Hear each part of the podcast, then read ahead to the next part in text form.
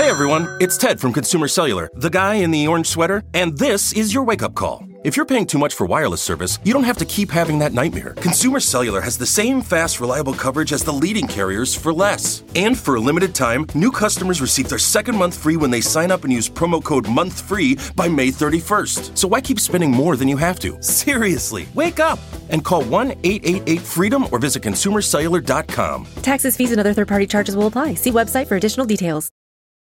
If you follow politics at all, then you will remember that President Trump's lawyer, Rudy Giuliani, held a news conference right after the 2020 election. It was held, if you remember, at Four Seasons Total Landscaping, a gardening business just off the interstate in Philadelphia, nestled in between an adult bookstore and a crematorium.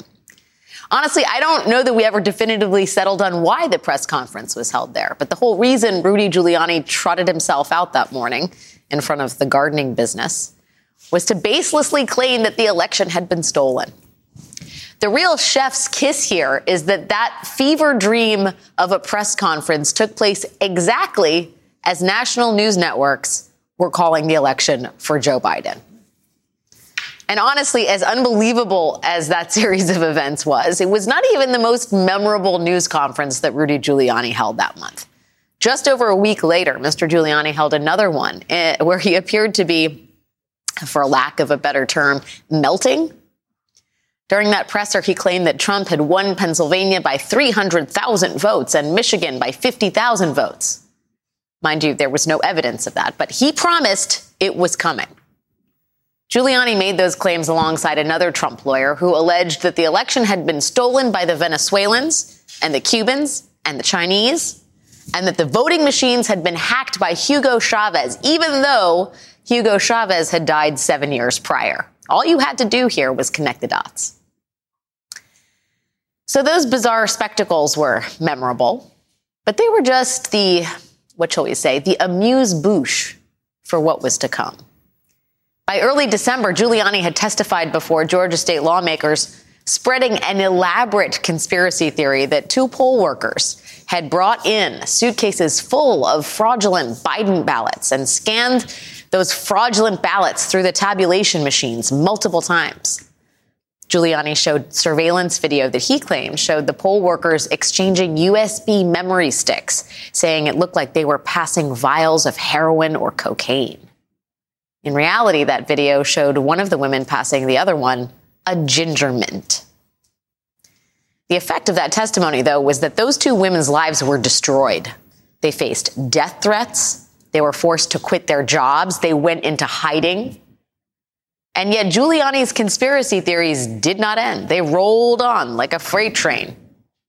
The January 6th committee uncovered substantial evidence that Mr. Giuliani had personally pressured officials in swing states to draw up alternate slates of electors, proclaiming Trump the winner in states that Biden had actually won. To this end, Giuliani called the Pennsylvania House Speaker on a nearly daily basis. It did not matter that that lawmaker's attorneys eventually told Mr. Giuliani to, um, please stop. Giuliani kept calling. Mr. Speaker, this is Rudy Giuliani and Jenna Ellis. We're calling you together because we'd like to discuss obviously the election. Hey, Brian, it's Rudy. I really have something important to call to your attention that I think really changes things. I understand that you don't want to talk to me now. I just want to bring some facts to your attention and talk to you as a fellow Republican.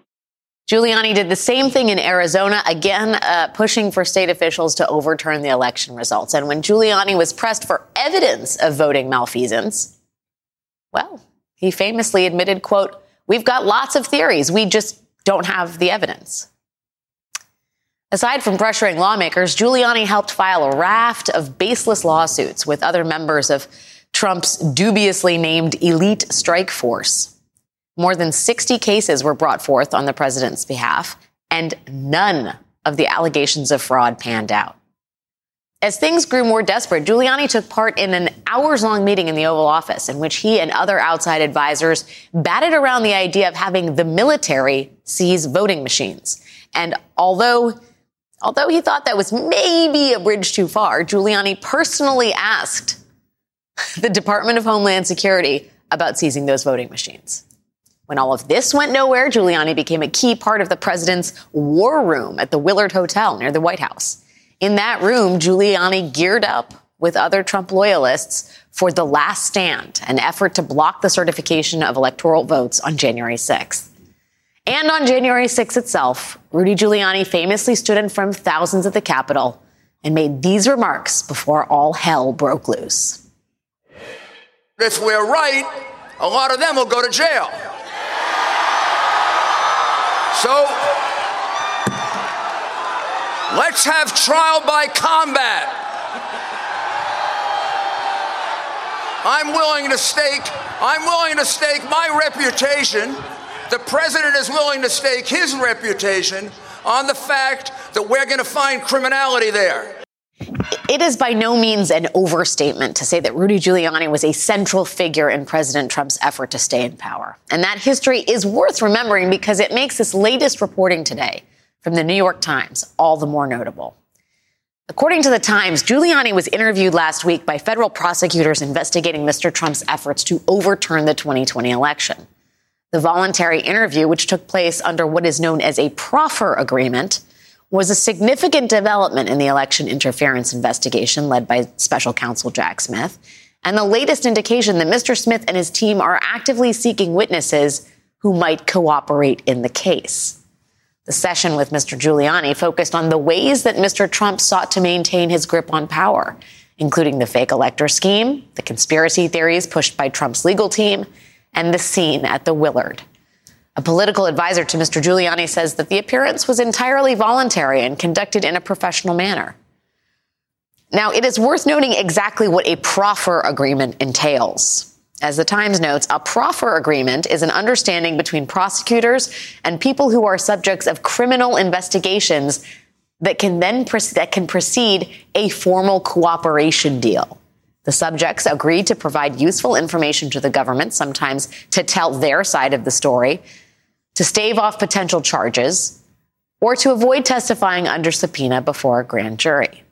In exchange, prosecutors agree not to use those statements against them in future criminal proceedings unless it is determined that they were lying. This is certainly reporting that makes you sit up and pay attention, and it also raises a whole lot of questions.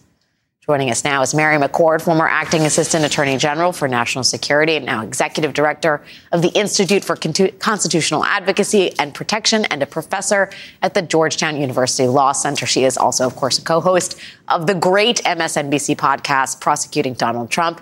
Also with us tonight, Michael Moore, former U.S. attorney for the Middle District of Georgia and a current partner at the law firm Moore Hall in Atlanta. Mary and Michael, thank you for joining me. My first question, Mary, is who approached who here? Giuliani or the special counsel?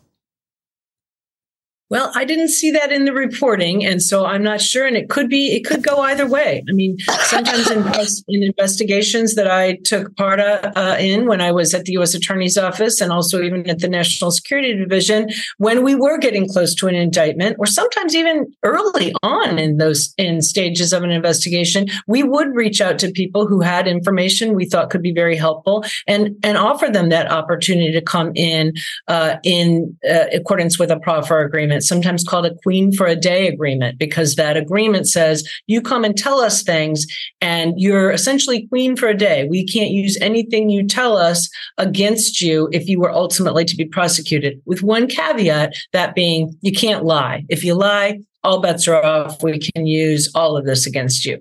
But oftentimes it also would be instigated by the defense attorneys who were either worried that potentially their client was about to get indicted, or even sometimes early on in an investigation just wanted to get out there in front of it and try to stave off anything, including even, as the New York Times reporting said, uh, a grand jury subpoena. So it could go either way. And it, and it sometimes, you know, it's thought by both sides to be beneficial, right? The defense wants to get that chance to say, look what useful information I have uh, in the hope that you will not end up in a plea agreement, but will end up just completely, uh, you know, not prosecuted at all in return for your information. And the government gets to kind of get a little sneak peek. What you have to say, use it, uh, you know, to corroborate things they may already know, learn new things, and then decide if they want to enter into some sort of cooperation agreement with the particular individual.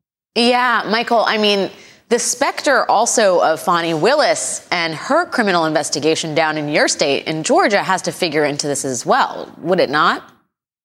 Yeah, well, I'm glad to be with both you and Mary, and I, and I do think it probably plays in at some point. I mean, they're, they're very different investigations. On the one hand, you've got the special counsel who's really investigating sort of things on a national level and how this played from state to state and group to group. And down here in Georgia, you're you're dealing with a district attorney, a locally elected district attorney, who's simply looking at violations of state law and whether or not those were committed. Now, the problem for the former mayor of New York City is that he came down here and said some things that were not apparently true uh, to the state legislature, and so that places him in a different kind of jeopardy, maybe than he's dealing with with with uh, the special counsel at this point. So. I think there's a little bit of an interwoven uh, story here to be told, but again, they're in different courts, they're different prosecutors, they're different allegations, and I'm not so sure that any type of proffer agreement that the special counsel made, unless his lawyer happened to work this out amongst all the jurisdictions, is going to have really any impact on the Georgia investigation right now.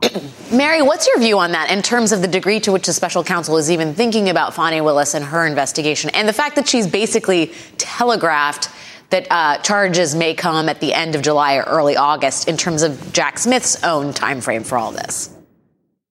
Yeah, I mean, I agree with Michael with respect to sort of how the proffer agreement might factor in. I mean, he's uh, Rudy Giuliani is sort of facing different things uh, in Georgia and in the Jack Smith federal investigation. But I do think the timing, to your question, for Jack Smith, the timing is important. I mean, he's got to be thinking about uh, the the time frame that Fani Willis indicated. You know, a special grand jury or the grand jury coming back in August, and her actually asking the court there, the state court, not to hold court for a few weeks. Um, and that certainly was a signal to a lot of us that maybe there was going to be action during that time period. And she was trying to make arrangements. She's been very concerned of course about public safety and the whole environment that comes with charges against a former president. Um, and so jack smith has probably got that timeline in mind, but he also has the timeline of if I'm going to bring an indictment, will I, and, and if it's going to involve Donald Trump, will I be able to get to trial before the election in November 2024? So I think he's got both of those things in mind. And he certainly may have a reason to want to beat Fani Willis to it. I mean, uh, he's a he's a federal prosecutor. His case is bigger, it's more expansive, um, and you know might want to just get uh, a jump before Fani Willis comes in with her case. Uh, but I think he's he's really going to be, and he also has other case, another big case he's prosecuting too, and he's got to think about the timeline for that as well. Um, Michael, in terms of, I mean, Giuliani knows a lot about what went on in terms of Trump's efforts to undermine the 2020 election. Of the of the reporting that we have, we know that special counsel investigators are, are focused on a few areas. One, the slates of fake electors Two, the roles of other lawyers, including John Eastman and Sidney Powell.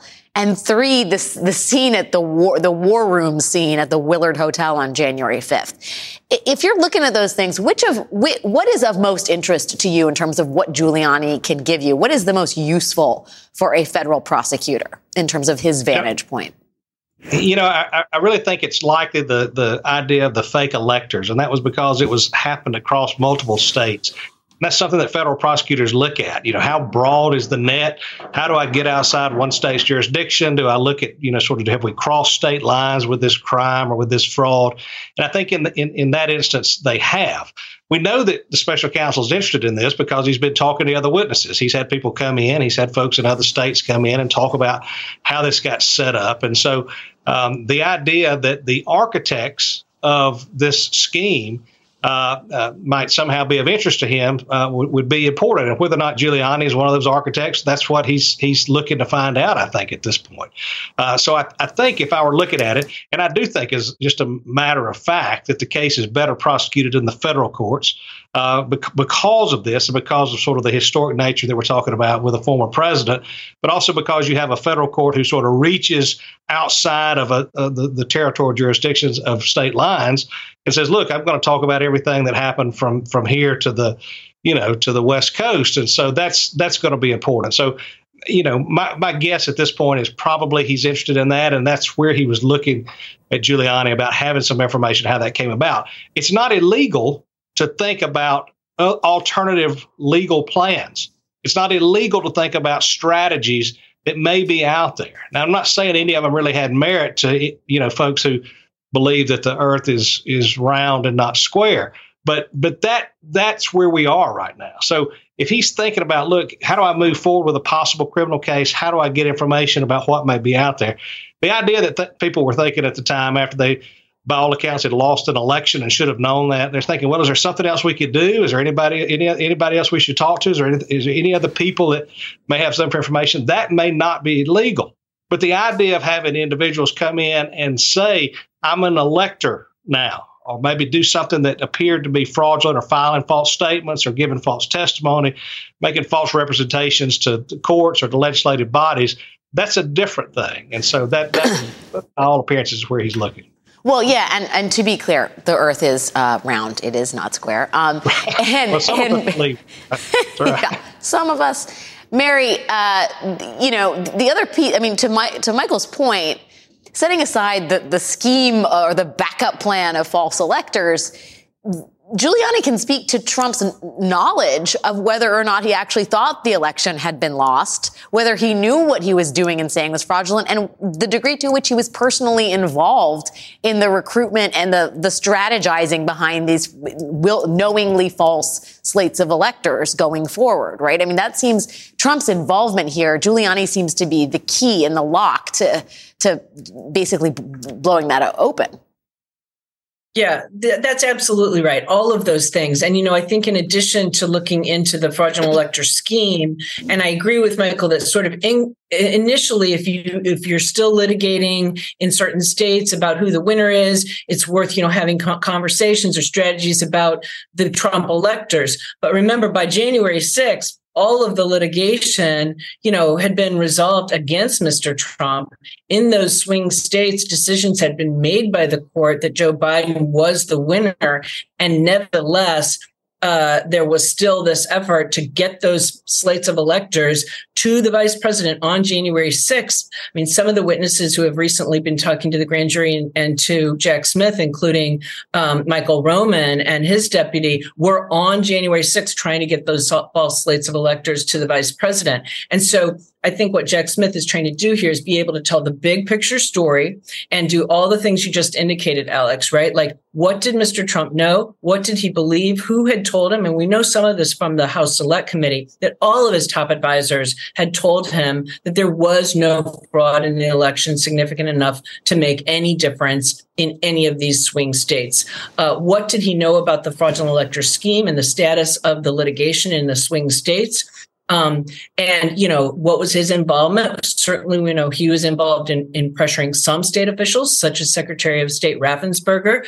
Others of in his orbit pressured other state officials. And I think there's another aspect of this besides the fraudulent elector scheme that I think is also on Jack Smith's radar, and that is the fundraising that he was doing based on uh, his um, claims of fraud in the election, fundraising supposedly to actually continue to litigate the, you know, his claims of a fraudulent election. And, you know, that is a real bread and butter kind of case for the government to make. If there is fraud in the solicitation of money, um, that's, that's a pretty simple wire fraud type of case. So I think that's another place that Jack Smith is looking um, bite-sized things. You know, he'll tell a big story if he brings an indictment, but he doesn't need to, you know, boil the ocean and bring every possible charge that he could. He needs to be able to have a coherent um, theory and uh, tick off all of the different elements of that for. Yeah.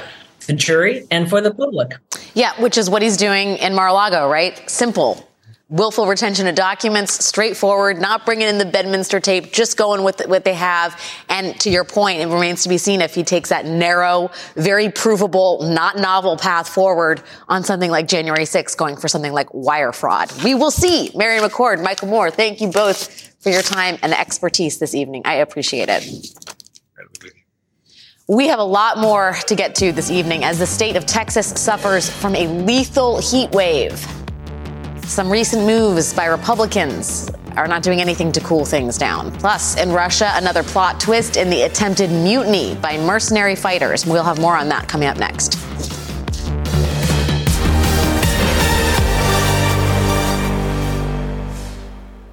The living room is where you make life's most beautiful memories. But your sofa shouldn't be the one remembering them. The new life resistant, high performance furniture collection from Ashley is designed to withstand all the spills, slip ups, and muddy paws that come with the best parts of life. Ashley high performance sofas and recliners are soft, on trend, and easy to clean. Shop the high performance furniture in store or online at ashley.com. Ashley, for the love of home.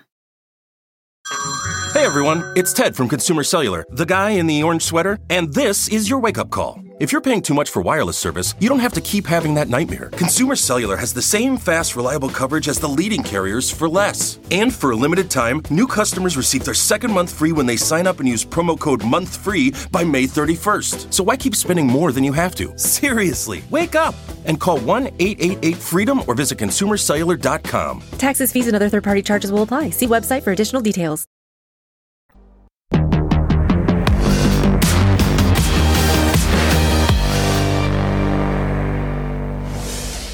If you remember last weekend, as Yevgeny Prigozhin, the chief of the Russian mercenary group known as the Wagner Group, was launching an open rebellion against the Russian military, Russian President Vladimir Putin was nowhere to be found. He wasn't talking to reporters. There was no official statement. He was effectively missing in action despite the most dramatic challenge to his leadership in 23 years. And when Putin finally did surface some 48 hours later, he only did so to deliver a short message that raised more questions than answers. But now President Putin can't stop talking. On Monday night, he met with his Security Council, a televised event showing Putin sitting near his generals. Yesterday, the Kremlin rolled out the red carpet, literally, for Putin to deliver another speech thanking the military. Then he met with a group of military servicemen, a, meeting the Kremlin also put on national television. And with these messages, it appears that Putin is intent on spinning what really happened this weekend, which is that a convoy of thousands of mercenaries launched a rebellion with no one in sight to stop them. Now, we have some clues as to why that may have been the case. The New York Times, citing information from U.S. intelligence officials, is reporting that a key Russian general, a man named Sergei Surovikin, knew about Prigozhin's insurrection all along.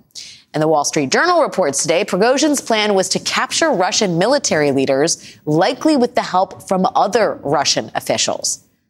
Prigozhin originally intended to capture the defense minister and the chief of Russia's general staff, but the Federal Security Service found out about the plan two days before it was to be executed. Prigozhin's plot relied on his belief that a part of Russia's armed forces would join the rebellion and turn against their own commanders. Western officials said they believed the original plot had a good chance of success, but failed after the conspiracy was leaked, forcing Prigozhin to improvise an alternative plan. The Kremlin now claims it too knew about Prigozhin's plan ahead of time.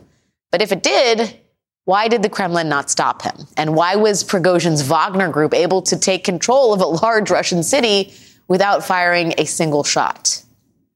Well, I have just the right person to ask.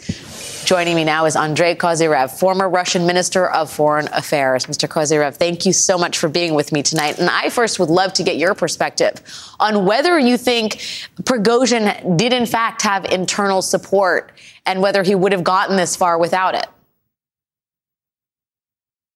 Well, I think that uh, he had uh, some contacts, and uh, definitely he has friends uh, in uh, the the army uh, because uh, he was fighting in Ukraine and he's, he was fighting in, in other places with their support. And as Putin now uh, let out, uh, uh the, the whole uh, arrangement, as it was clear for me, for instance, and many other observers even before, uh, that it was just a state enterprise. It, it's called private company, but nothing private uh, when they get uh, weapons from the uh, Russian state.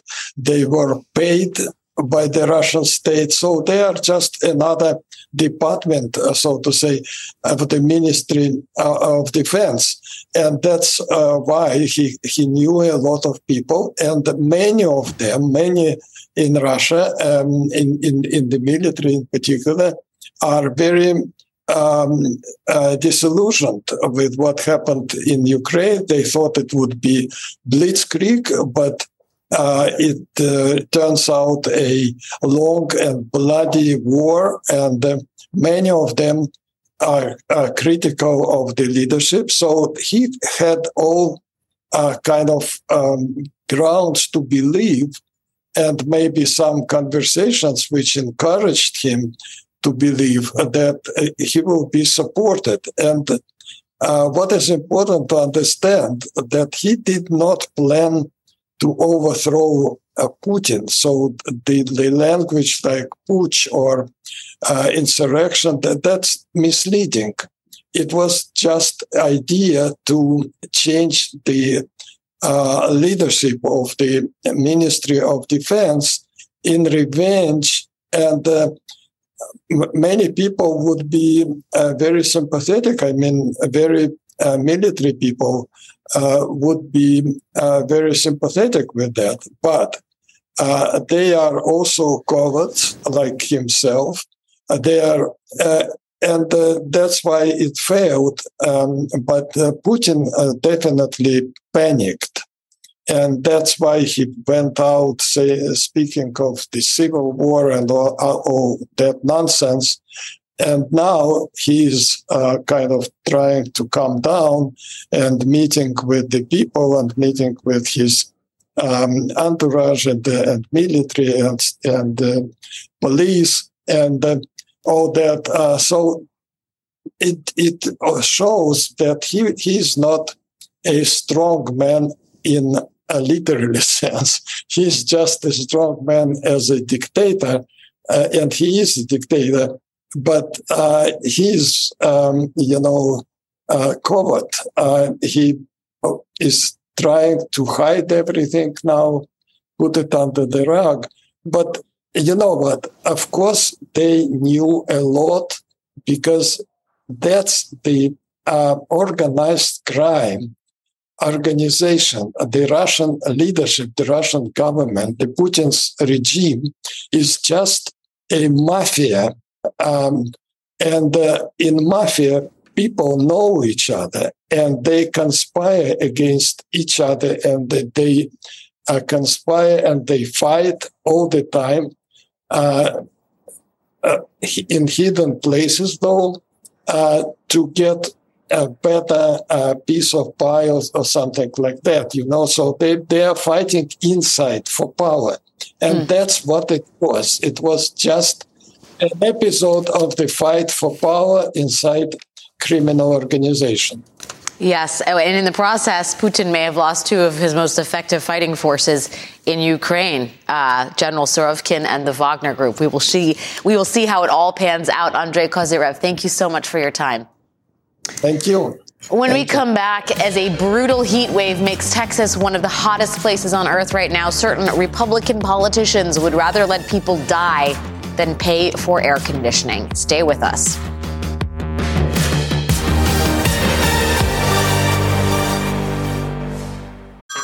Hey everyone, it's Ted from Consumer Cellular, the guy in the orange sweater, and this is your wake up call. If you're paying too much for wireless service, you don't have to keep having that nightmare. Consumer Cellular has the same fast, reliable coverage as the leading carriers for less. And for a limited time, new customers receive their second month free when they sign up and use promo code MONTHFREE by May 31st. So why keep spending more than you have to? Seriously, wake up and call 1 888 freedom or visit consumercellular.com. Taxes, fees, and other third party charges will apply. See website for additional details.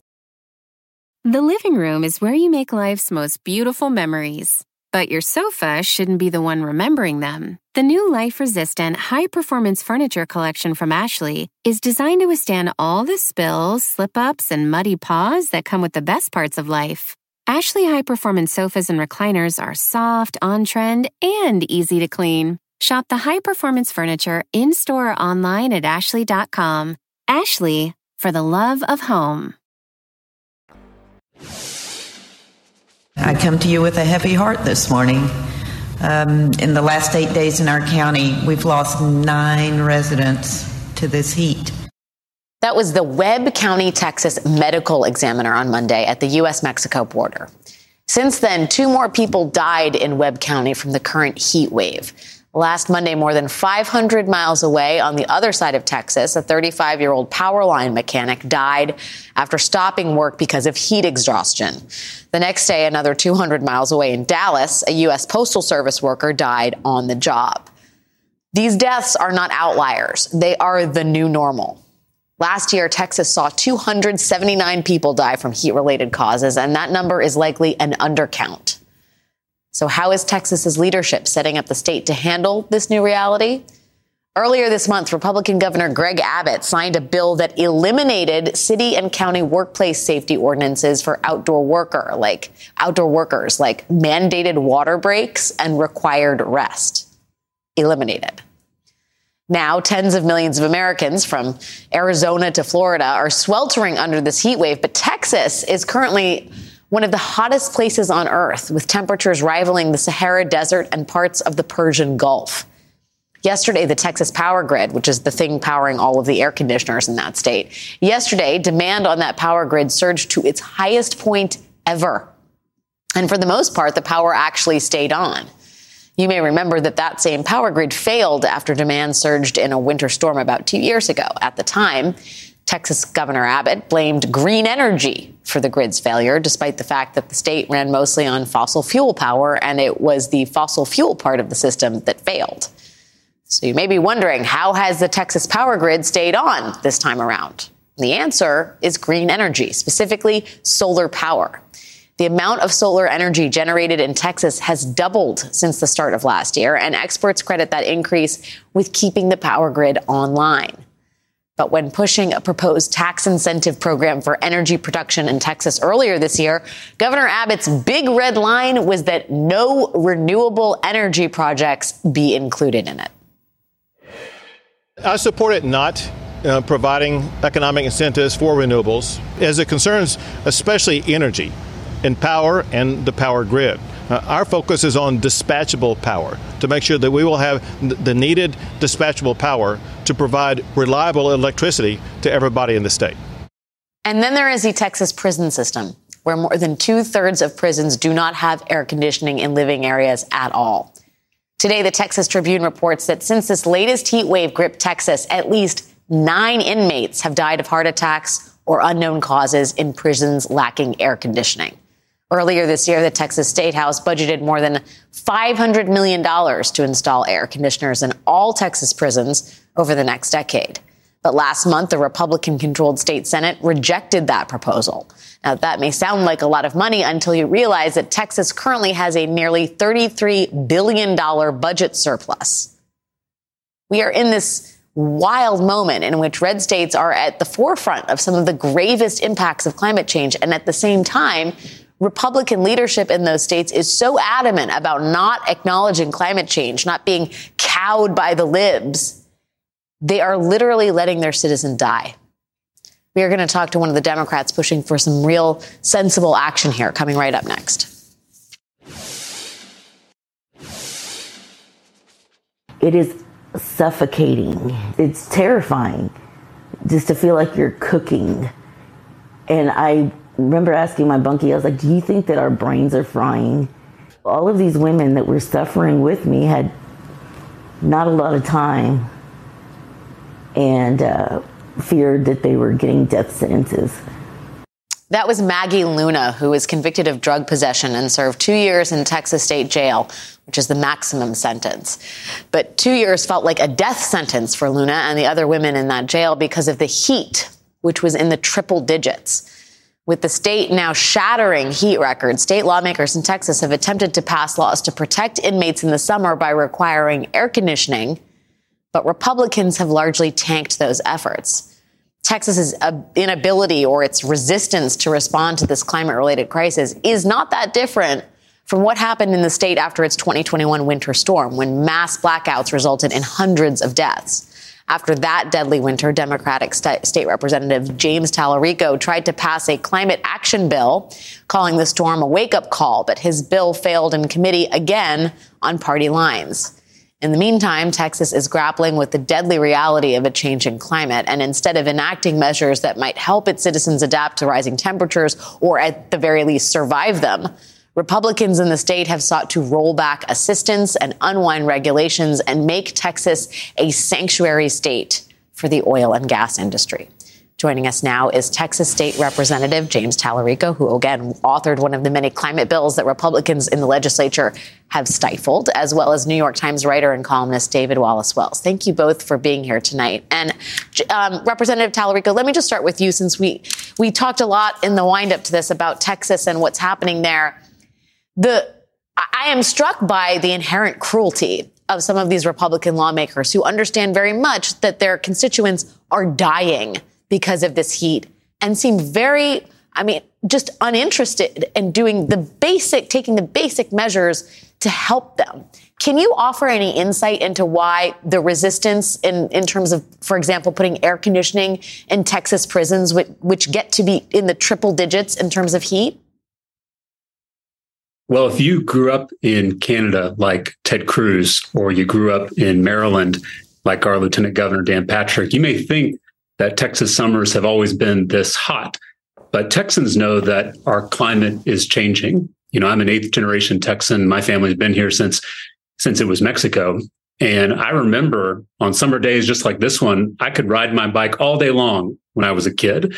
It was hot, but it wasn't this hot. Now we are quickly approaching the point in this state when it may be too dangerous to let our kids outside to play in the summertime. The last eight summers have been the hottest summers in recorded history.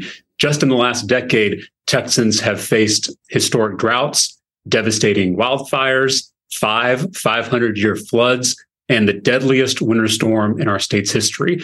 This historic heat wave is not the first climate disaster, and it will not be the last.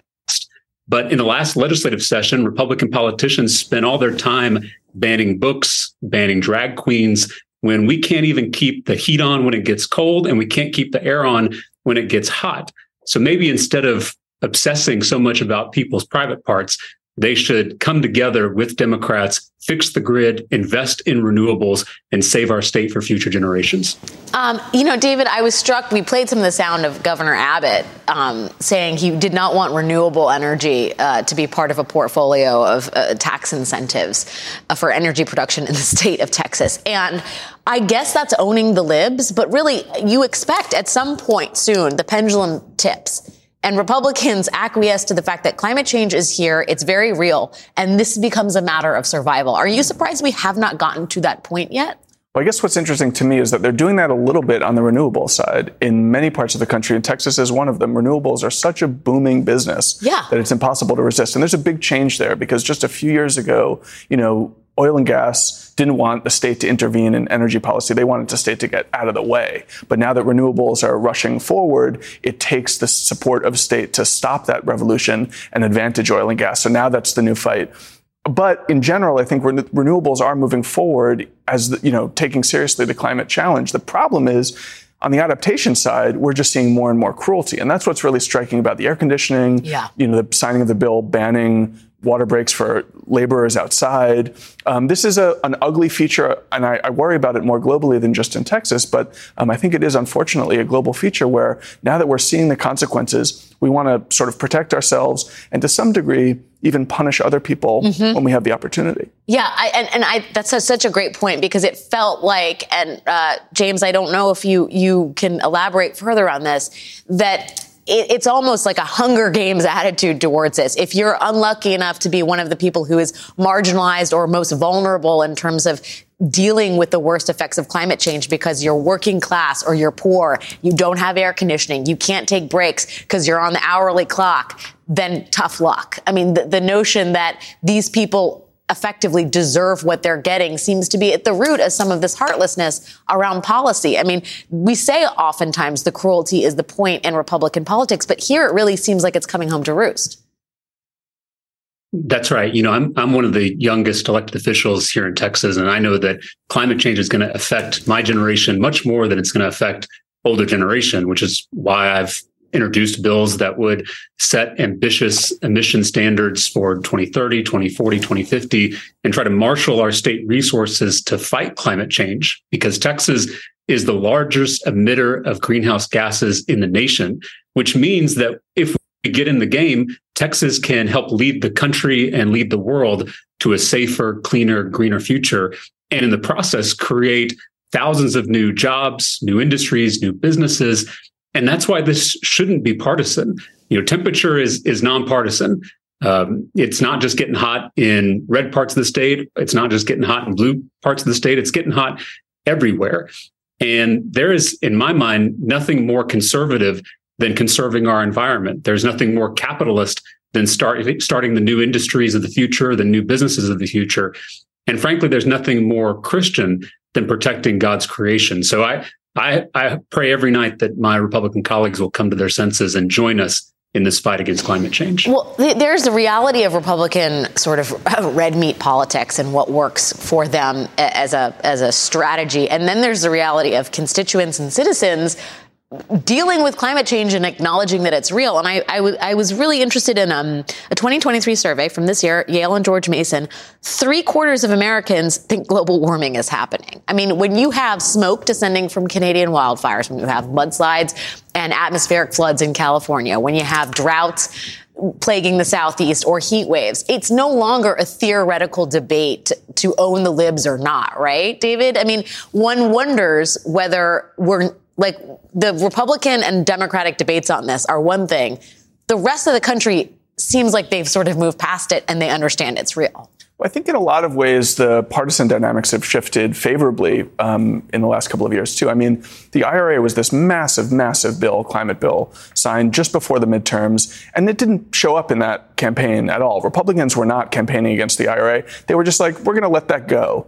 Um, they didn't want to fight that fight. Um, unfortunately, you see some of these other issues cropping up now, um, not on renewable energy, which I think is a kind of a, there is some room for bipartisan consensus, but on how we're going to protect the most vulnerable. And there, unfortunately, I think the Republican Party is is really failing us. But I also think collectively we're normalizing what used to be completely unprecedented extreme events. Um, you know, we were just talking about five 500 year storms in in five years. Just that means we've had several millennia of intense weather concentrated in just a period of a few years. And all of us, we're, we're, waking up to climate. We're worrying about it, but we're not worrying about it nearly as much as the science tells us we should be. Yeah, well, I, I am. Privately, I'm terrified every day. The data is staggering and deeply distressing. David Wallace Wells, so great to have you on the show. Thank you for coming on. Representative James Talarico, very, very, very thankful for your time and everything you're doing down in the state of Texas. When we come back, he was wrongly convicted of rape and he became a sworn enemy of Donald Trump, but now he is on the verge of helping govern the biggest city in the country. That is next. 34 years later, here I am doing something with this platform that they gave me. 13 years after we were accused, the truth came out. That was political candidate Yusef Salaam appearing on this show back in April. Now Salaam's platform is his notoriety. He and four other black and Latino teenagers were wrongfully arrested and incarcerated for the rape and assault of a woman in Central Park in 1989. Back then, Donald Trump took out full page newspaper ads calling for the death penalty for the teens, a public campaign that thrust them into the national spotlight. But in 2002, the teens who had been known as the Central Park Five got a new nickname, the Exonerated Five, after DNA evidence linked someone else to the crime. Salaam has taken the trauma from that experience and become a motivational speaker and author. And last night, he took a commanding lead in a New York City Council primary with nearly 51% of the vote. Now, a winner has not been declared, but it is looking very likely that Yusef Salaam will win. And because the seat is heavily Democratic, he is then likely to win the seat in November's election. Here is what he had to say last night. Every single thing that happens to you happens for you. Right, right. Having to be kidnapped from my home. Yeah. As a 15 year old child. Right. To be lodged in the belly of the beast. Right. I was gifted to turn that experience into the womb of America. Right.